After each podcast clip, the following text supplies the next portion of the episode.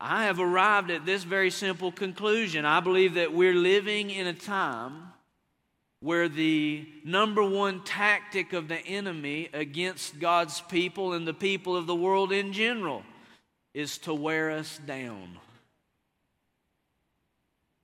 And the scripture does talk about, in fact, that the tactic of the enemy in ending times is to wear down the saints.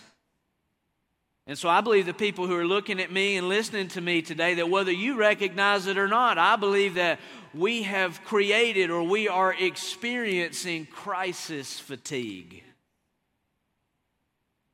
Well, I personally believe that this predates 2020, but I think anybody who's alive on planet Earth today can say that the world started changing in 2020, and I don't know if I understand all the ways that it has changed in 3 short years. Because it seems like, and it feels like, and it looks like that since 2020, one crisis after another. Boom, boom, boom, boom, boom. Not just here in America. All around the world, it seems that the world is in crises. The scripture says that the earth groans for the sons of God. I believe that when things get shaky, it can go real bad or it can go real good. I got a few faith people. Let me try over here. Let me see if I can find some more faith people over here. That when things get shaky and difficult, it can either go real good or it can go real bad. I read all through the Old Testament that when times get tough and the days become desperate, it's either going to go really bad or God might just come through and change everything forever. Slavery only lasted for so long for the people of Israel. But finally, one day God said, I've heard the cries of my people. It was going real bad until God got involved. What did God do? He raised up a man. Let me try over here. When it got rough, God raised up a man. Pick any story out of the Old Testament. When the priesthood was corrupted, when the kingdom was defiled, what happened? God would raise up a man. He would raise up a woman to do what? To lead his people back to a place of life. When I look at the world today and I see people suffering from crisis fatigue, part of my pastoral heart feels the pain and feels the struggle, the strife, the contention, the pulling, the rubbing. That life is difficult. But then there's the other part of me and my spirit man that becomes stirred up. Because I always heard this, that when it's quiet, it's good hunting. And when it's dry, it's good conditions for a fire. And that the precursor to revival is always repentance. And that weeping may last for a night, but joy comes in the morning. I have good news for believers. You may hear me talking about crisis fatigue, and you may say, yes, I think I know what you're talking about, or you may overwhelmingly say, yes, that's me. Well, guess what? There is a way forward for you and for your family. Having done all to stand, stand. The scripture doesn't say stand until it gets pretty tough and then you can lay down and quit. You lose when you quit. You lose when you quit. As long as you're still standing, as long as you get up, as long as you keep showing up, guess what? You're winning. As long as you got air in your lungs to speak, you're winning. All right, we're going to get there.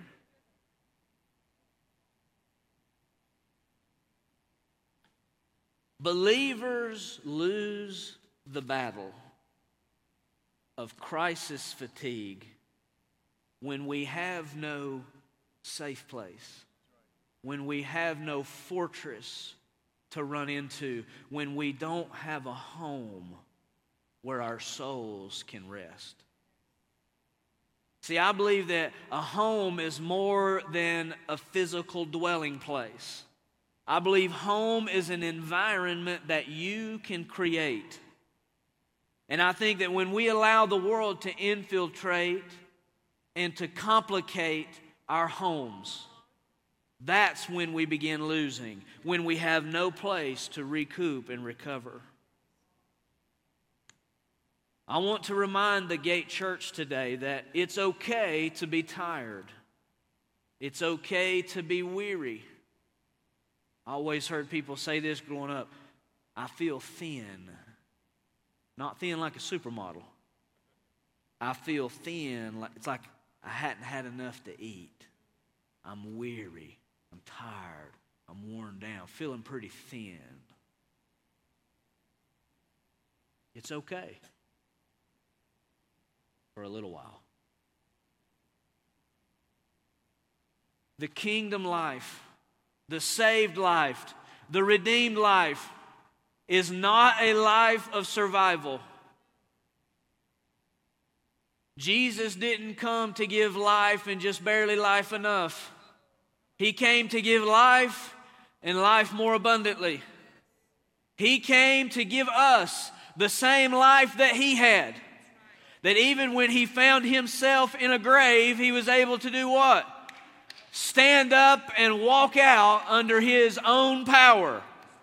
I don't know if you heard what I just said. See, when Jesus got up from the grave, it didn't take 2 legions of angels to come down and pick him up and drag him out. No, he stood up and walked out under his own power. One of the actual ways we know this, they found his grave clothes what? Folded up neatly in the grave. He had enough wherewithal that he stood up and said, that time is over. He took that old dead season off, folded it up and laid it down and said, okay, that's real nice. Now we're going on with my life. I need to tell somebody today that you can live. You can make it. You can have a life of abundance and prosperity, not just in your pocketbook. I believe that you are called, made, and destined to be God's people, who you are not just blessed, but you are fulfilled in your soul.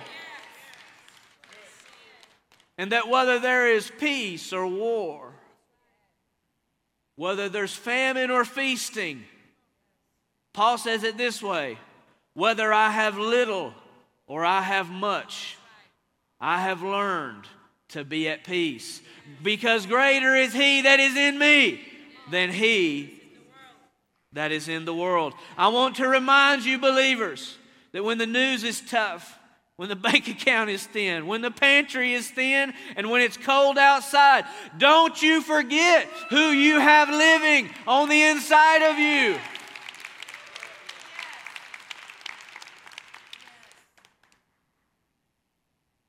Because you may have let Joe Biden talk. You may have let Tucker Carlson talk. Joe Rogan. The ladies of The View. You may have let Donald Trump talk to you. God help us all. Oh. Who would have thought that we'd look back and yearn for the days of Walter Cronkite? God, bring us Walter back. We've let all these people talk. But have you let the master have his word and have his say?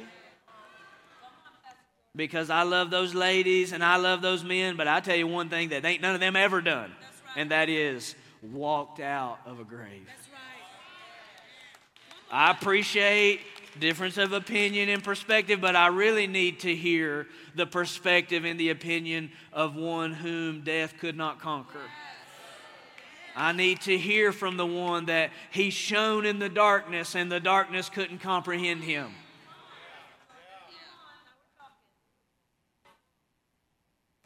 I wonder,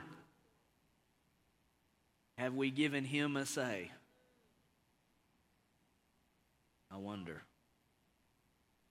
It's okay to be tired and weary. But Matthew 11, Jesus himself says this, come to me, all you who are weary and burdened, and I will give you rest. That's his promise to us.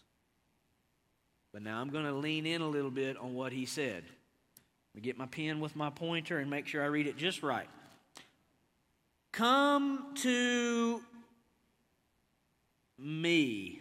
I'm just going to circle that. Exclamation mark, arrow, arrow. Come to who?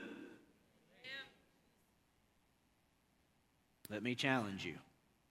I'm a big believer in mental health.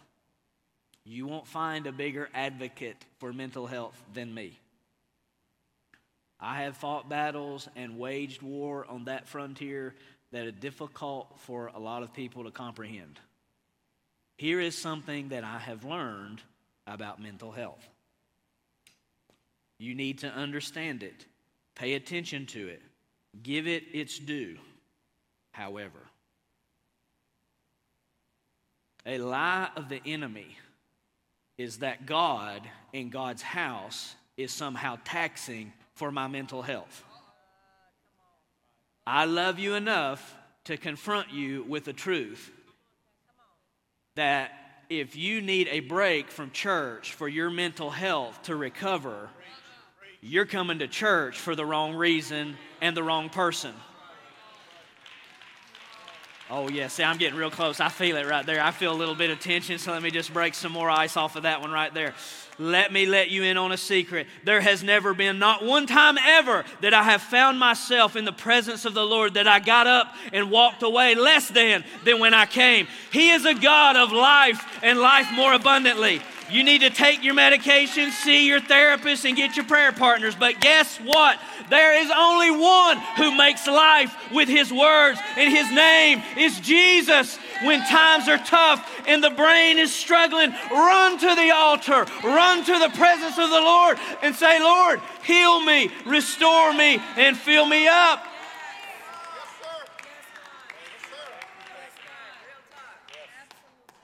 There's a time for getting away. I'm a big believer in that. Ooh. There's a time for getting away. I do that myself. I practice that myself.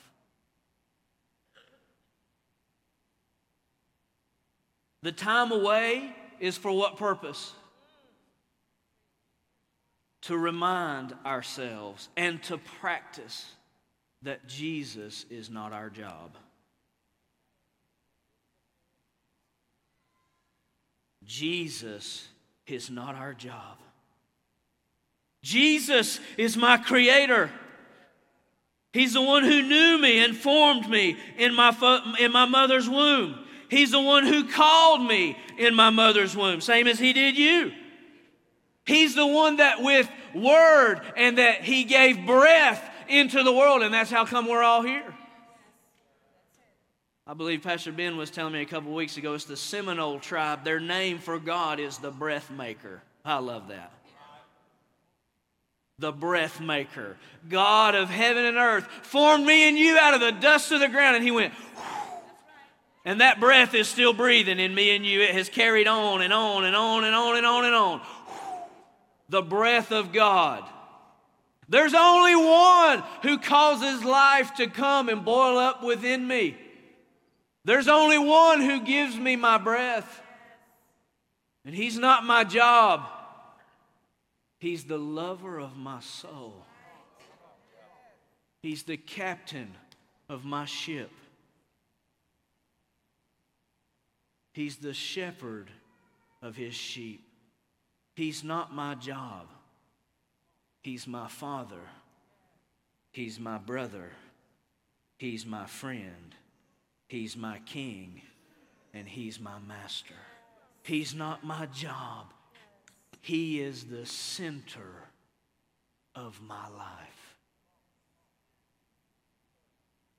And my house starts to become a prison, not when the money's tight, and not when the tone between husband and wife is difficult. My house becomes a prison when Jesus is not the center of my life.